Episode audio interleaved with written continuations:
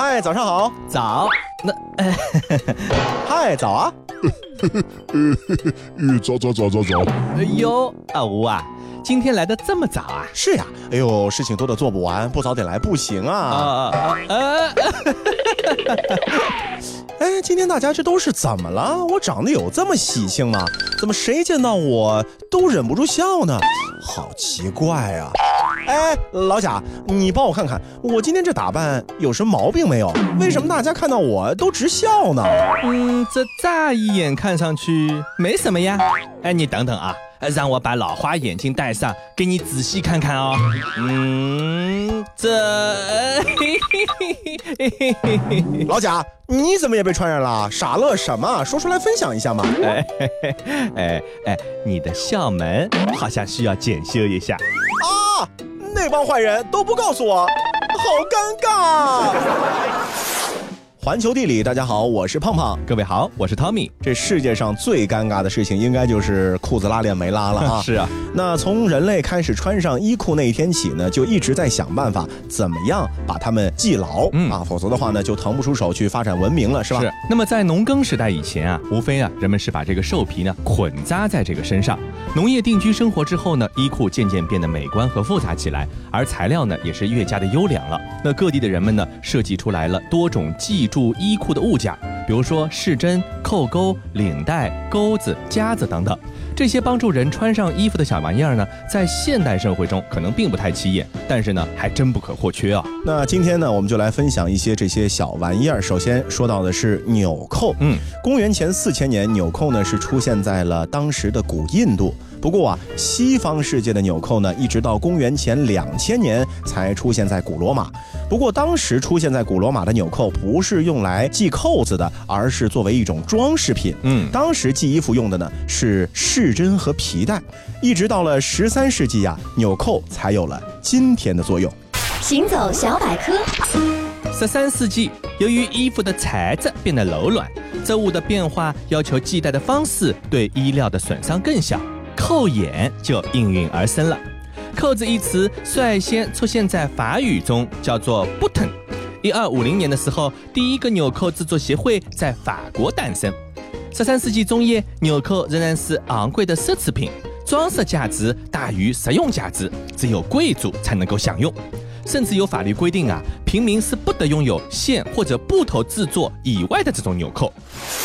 那到了十四、十五世纪，欧洲人对纽扣的追求呢，到了一种狂热的程度啊！这上来嘛，因为新鲜劲还没过掉，是，就甚至会想出用沉沉的纽扣去绣满整件衣服啊，这像防弹背心一样。白金汉公爵的西装还有钻石纽扣。嗯，十八世纪开始，欧洲人呢有了精美的绣花纽扣，扣子在背面呢以十字形缝合的方式进行固定。嗯，在我国啊，这盘扣呢就是代表性的一种纽扣，那也是中国结的一种。宋元时代之前呢，人们常常用带子来束缚宽松的衣服。那宋元以后，渐渐用盘扣来连接衣襟，用布条盘织成各种花样，称为盘花。盘扣的作用呢，在中国服饰的演化中呢，是逐渐改变。它不仅仅有连接衣襟的功能，更成为服装的一种点睛之笔了。到了明朝正德年间的时候啊，当时我们上海漕河泾，元代呢叫王家宅啊，逐渐呢汇聚城市。明末清初呢，就建了镇了。盘扣呢，一直作为镇上女工的一项重要手艺，在民间世代流传，相习成风。嗯，那目前上海漕河泾的中式服装盘扣制作技艺呢，已经是入选了第三批上海市市级的非物质文化遗产。是的，那么说完纽扣，咱们再来说说第二个把衣服绑紧的工具啊，叫做松紧带。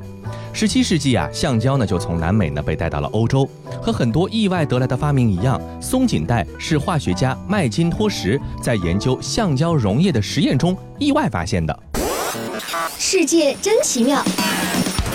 在松紧带发明之前，人们在衣服中加入动物骨头、弹簧和钢丝，使其富有弹性。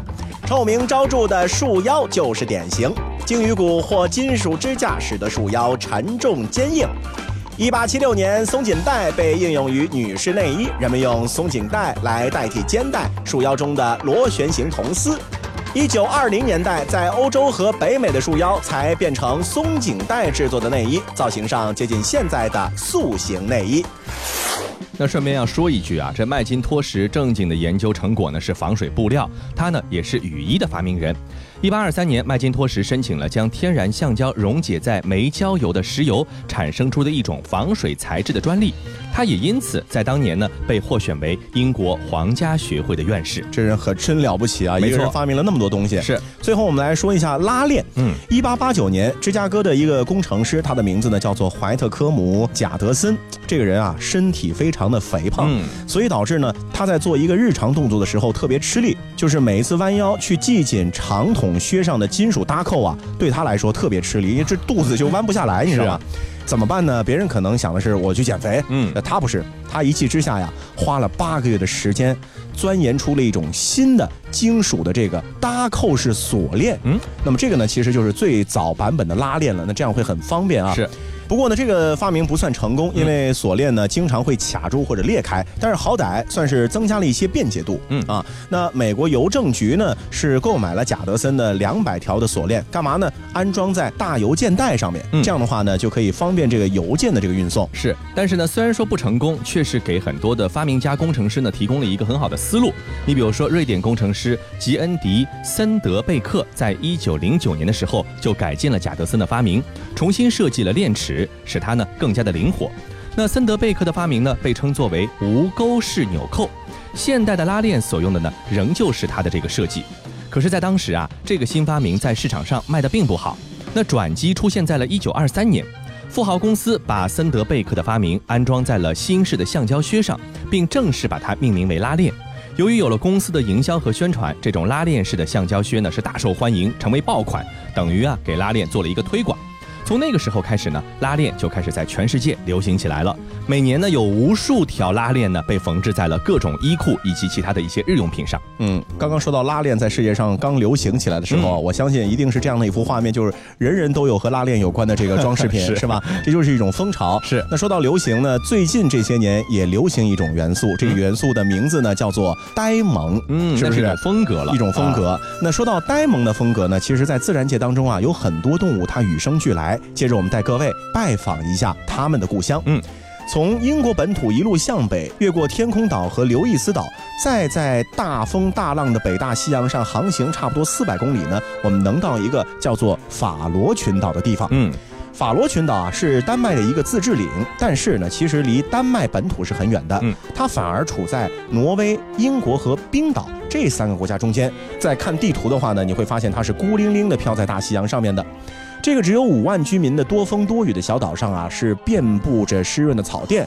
还有被浪侵蚀的这个石崖，而在那一片片深深浅浅的绿色荒原之上啊，零星散布着的法罗居民们五彩斑斓的小房子呢，算是为数不多的色彩了。嗯，但是呢，随着季节的变化，比如说在春末夏初的时候呢，岛上呢就会出现了另一个明亮的颜色，它们呢不是别的东西，而是一种鸟类，它的名字叫做北极海鹰，它的嘴巴呢是五彩斑斓的，特别的好看。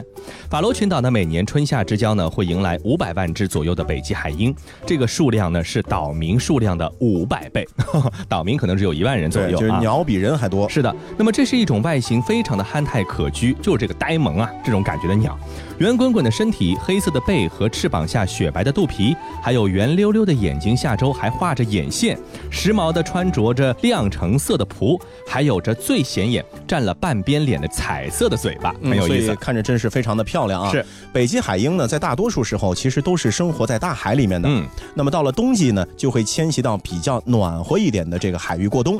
最难呢，其实他们甚至会到摩洛哥去过冬。嗯，那到了夏天啊，随着北极圈附近的气候开始暖和起来。他们就会到冰岛、格陵兰、法罗群岛，还有英伦三岛，或者是加拿大的东北部，在荒原和悬崖上筑巢，繁衍后代。嗯。这海鹰们呢，有着长期的一夫一妻制的伙伴关系。到了繁殖季呢，它们便会成双成对，在沿海的岸上寻找合适的地点，用软泥铺底，再找来一些野草和羽毛围成一个边。那在没有树，甚至灌木丛都十分少见的北极地区啊，海鹰们的建筑能力是非常可靠的。那我们前面说了这么半天，最关键的问题还没说啊，就是海鹰这么显眼的一个彩色的喙，到底用来干嘛呢？是啊。难道仅仅是为好看吗？不是这样。首先啊，会是用来抓鱼的。海鹰呢是以海里的小鱼小虾为主要的食物。那比如说飞鱼就是它们的最爱。嗯。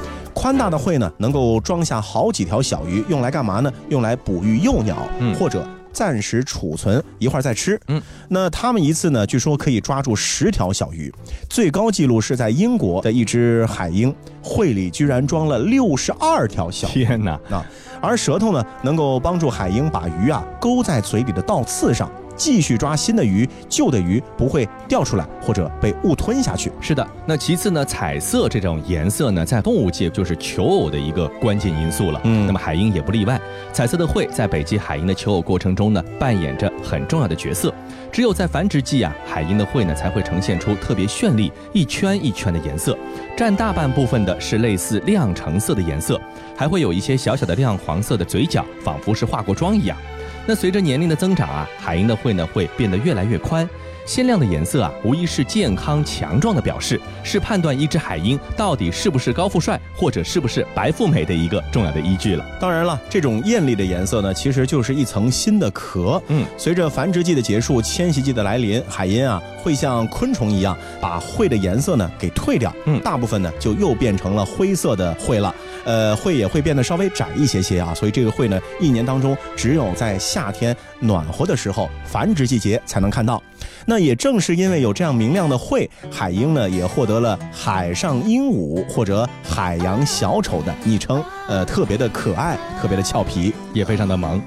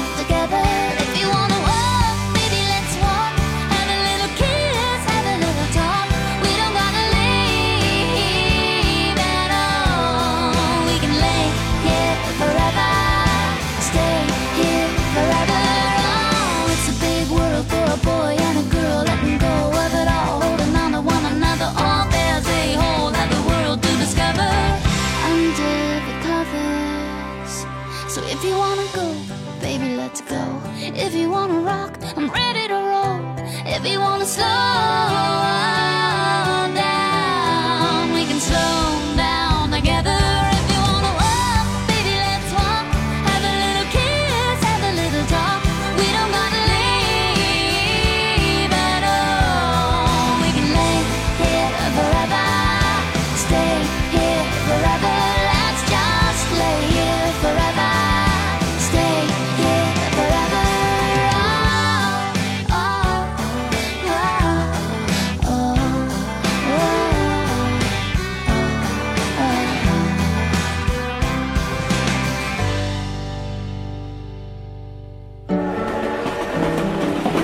球地理，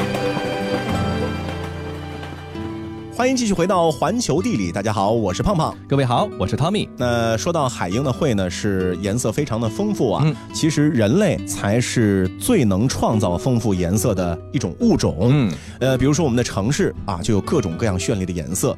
而摩洛哥呢，它有意思了，它有四座以颜色见长的古皇城，嗯，是非常的值得说一说的。是。那作为世界级的旅游胜地啊，摩洛哥现在是成为了无数旅游者眼中近乎神话的此生必到之地。嗯，而摩洛哥被神话的道理呢，其实就蕴藏在了它的四大古皇城，分别是菲斯、梅克内斯、马拉喀什和拉巴特里面。从卡萨布兰卡出发呢，真正的皇城之旅呢就开始了。取到温暖的红色皇城马拉喀什，充满霸气的白色皇城拉巴特。相对年轻的黑色皇城梅克内斯，最后呢就抵达了千回百转的蓝色皇城菲斯。在四大古城之间辗转往复的路上呢，可以领略到太多的风情，比如说古罗马时代的遗迹啊，中世纪的阿拉伯风貌、亘古不变的海滨渔村，还有迥异多变的撒哈拉奇景，以及历尽时光洗礼的显赫城堡、很多的宅院等等等等。接下来，我们就用一点的时间去穿梭在这四座皇城之间。首先，马拉喀什我们曾经在节目当中和大家做过介绍啊，是它是一座坐落在摩洛哥王国南端、建于公元一零六二年的古城。那当地的气候非常的温和，林木葱郁，花果繁茂。近千年的峥嵘岁月呢，仿佛全部都凝固在了马拉喀什清一色的陶土红墙之中。那不仅仅是时光的馈赠，更是阿拉伯文化浓烈的绽放。要知道，在阿拉伯语里面，马拉喀什的本意其实就是红色。嗯。那西班牙画家韦拉施开兹的油画《塞维利亚的卖水老人》呢，描绘的卖水人这一特殊的职业，它的起源地呢就在马拉喀什。马拉喀什地处撒哈拉沙漠最北端，常年气候干燥，水源尤其珍贵。有一年，当人们因干旱缺水而奄奄一息时，忽然出现了一位身着红衣、背着羊皮囊的老人。上苍啊！您为何要如此对待马拉喀什的百姓？他们是如此的虔诚，如此的勤劳，如此的坚韧，不该忍受缺水之苦啊！我要为他们尽些绵薄之力。嗯，就用这羊皮囊里取之不尽、用之不竭的干裂泉水，来滋养这些。可怜的人们吧！红衣老人走到哪里，就把泉水淌到哪里，救活了许多挣扎在死亡线上的人、牲畜和庄稼。哎呀，真是遇到了救世主啊！我发自内心的赞美您，大恩人！哎，免礼，免礼。太好了，有了水，我们就能生活下去了。感谢您为我们做的一切。严重了，这都是我应该做的。于是，被救活了的人及其后代永远铭记住了这位红衣老人，让他在口口相传中成了不朽的传奇人物。那这个拉巴特呢，是位于摩洛哥西北的布里格里河口，濒临大西洋。如今呢，是摩洛哥的首都，也是全国的政治文化中心和交通枢纽。拉巴特城区的很多建筑，它的外墙呢，都被粉刷成了上白下蓝的颜色。从高处俯瞰，整座城市在明晃晃的阳光下呢，是白得耀眼。如果走进去之后细细观察，那么你就会发现，它又觉得是一种蓝的绚丽的感觉，仿佛是突尼斯蓝白小镇的一个姐妹版。那进入拉巴特的市区啊，在沿途花丛中呢，可以看到一种奇特的橘子树，它们一年四季都在开花结果，因此呢，形成了一种非常有趣的景观。同一棵树上，有的枝头正在开花，有的枝头含苞欲放，有的枝头已经结出了小果实，还有的枝头上已经是挂满了黄澄澄的大橘子。这种橘子呢，能长。到柚子一般的大小，而且啊皮薄汁多肉厚，味道是酸甜适度，宴请宾客再合适不过了。嗯，拉巴特呢始建于十二世纪，是在一座城堡的基础上一点一点的修建起来的。而这座城堡呢，就是如今尚存的乌达雅城堡，它坐落在拉巴特最北端的一块三角地带的高坡上，远远看去啊，很有一些居高临下的气势。而走近之后呢，你会看到高大的城墙和城门，把内城的一切严严实实的挡在身后，有一种一夫当关，万夫莫开的感觉。拉巴特的街道呢，可以说是宽阔而又笔直，直接呢就通到了大西洋的海岸，平坦细软的海滩是近在咫尺。大西洋的海风带来氤氲的湿润水汽，是全球著名的夏季旅游度假胜地。城市内外保护的很好的绿色植被，带来舒适宜人的环境。城区空气清新，一尘不染，能见度极高，即使很远的景物也能清晰地看到轮廓。傍晚时分，漫步在大西洋海岸的海滨大道上，望着落日西坠，聆听浪涛呼啸，绝对是别有一番情趣。嗯，那在这个四大皇城之中啊，梅克内斯呢是最年轻的一座，也许正是因为年轻呢，才保留了更多的皇家气派。但在外人的印象中，这座古城呢声名不显，最为低调。一六七二年，阿拉维王朝的第一位君主穆莱伊斯梅尔将梅克内斯定为首都。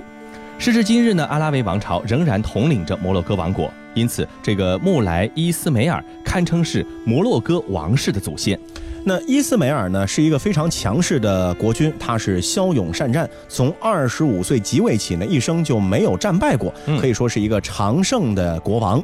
那梅克内斯人呢，是把伊斯梅尔视作是梅克内斯之父，他收复了被英国人占领的丹吉尔，被西班牙占领的休达，从而统一了整个摩洛哥。他呢，还非常的擅长经济建设、政治外交。他统治时期的摩洛哥啊，达到了一个前所未有的繁荣。那伊斯梅尔呢，还是视马如命的一个人。据说啊，他的马厩里呢养了大约一万二千匹御马，这个粮仓里的粮食呢也是足够这些马吃上十五年的。马厩外的水池储备的水啊，也足够这些马儿们饮用一年之久。当年这些御马的生活条件，甚至远远好过那些为他修建皇城的工匠们。嗯，即便是如此，但是这黑色呢，还是依然不算是摩洛哥当地人喜欢的一种颜色。嗯啊，但梅克内斯呢，奇怪，其实他不是说后来变黑的，他一直就是黑色的。嗯，这个定义呢，同样是和骁勇善战的伊斯梅尔是有关系。当时啊，他为了加强自己的统治和抗衡欧洲各国，大量的招兵买马，建立了一支十五万人的强大军队。而这支军队呢，几乎全部是由黑人奴隶组成的。嗯，传说伊斯梅尔正是率领的这支黑色禁卫军所向披靡，一生未尝败绩，所以黑色才成为了梅克内斯的一个代表色。嗯，那摩洛哥的四大皇城中啊，最古老的一座呢，就是菲斯古城了。就整个北非地区而言呢，它也是第一座伊斯兰城市，建都于公元八百零八年。有人说，这菲斯古城的历史呢，几乎就可以等同于摩洛哥这个国家的历史了。菲斯地区呢是盛产一种独特的深蓝色的颜料，早在十世纪啊，当地人烧制陶瓷的时候就开始添加这种燃料，呃，许多建筑呢也都会使用这种陶瓷马赛克来拼贴造景，图案啊都是手工制作的，一小块一小块的镶嵌拼花，显得是古朴而典雅，历经多年光彩依旧。由于人们没有办法用准确的词汇去描绘这到底是什么蓝，所以干脆呢就把它叫做菲斯蓝。嗯，这无疑是一种最高的荣誉，所以菲斯呢也被叫做蓝色皇城。嗯，菲斯古城的占地大约是两万五千平方公里，有九千多条大大小小的街道和小巷呢是纵横交错。没有当地人带领的话呢，进了古城再想走出来可以说是十分困难的，因此被称为世界上最长的步行街和最容易迷路的地方。有人说啊，走进菲斯古城呢是需要勇气的，即便你带着指南针和古城地图，这迷路啊也是再正常不过的事情了。在菲斯古城的居民呢，常常会说这样的一句话：最有能耐的地图绘制师到了菲斯也得甘拜下风。嗯。无论是初见菲斯的阿拉伯人，还是接替他们的博布尔人，似乎都从来没有城市规划的概念，总是把街道巷陌呢是修得百转千回啊，跟肠子一样。嗯，从世界各地慕名而来的游客，刚穿过镶满蓝色瓷砖的城门，就一头扎进了比蜘蛛网还复杂的小巷里面，还没来得及看清这古城样子呢，估计就都迷路了。是的，嗯，那更让人瞠目结舌的是啊，这九千多条街巷最宽的呢也不过数米。最窄的地方只有零点二米，看来再瘦的瘦子要过去可能也比较困难。对，得侧着过。是的，体型稍微胖一点的人呢，根本就是休想通过了。那狭窄的大巷呢，往往会套着小巷，小巷尽头呢连着更小的巷，因此现代化的交通工具呢是寸步难行。那么在这个地方呢，人们怎么来行进呢？靠毛驴来替代这样的交通工具的方式。从狭窄小巷迎面而来的驮货毛驴，讲述着几个世纪以来不变的生活方式和节奏。他们脖子上的铃铛声音清脆，那声音呢，无疑还蕴含着一条不成文的规定。哎，让一让，让一让，请给古老的传统让行一下吧。那我觉得在菲斯空气应该还不错，因为汽车很难通行嘛。是，但是呢，这个驴在里头啊，呃，这味道也够呛，的话？也很麻烦，是吧？好，以上就是本期节目的全部内容，感谢各位的收听和陪伴，我们下期再见。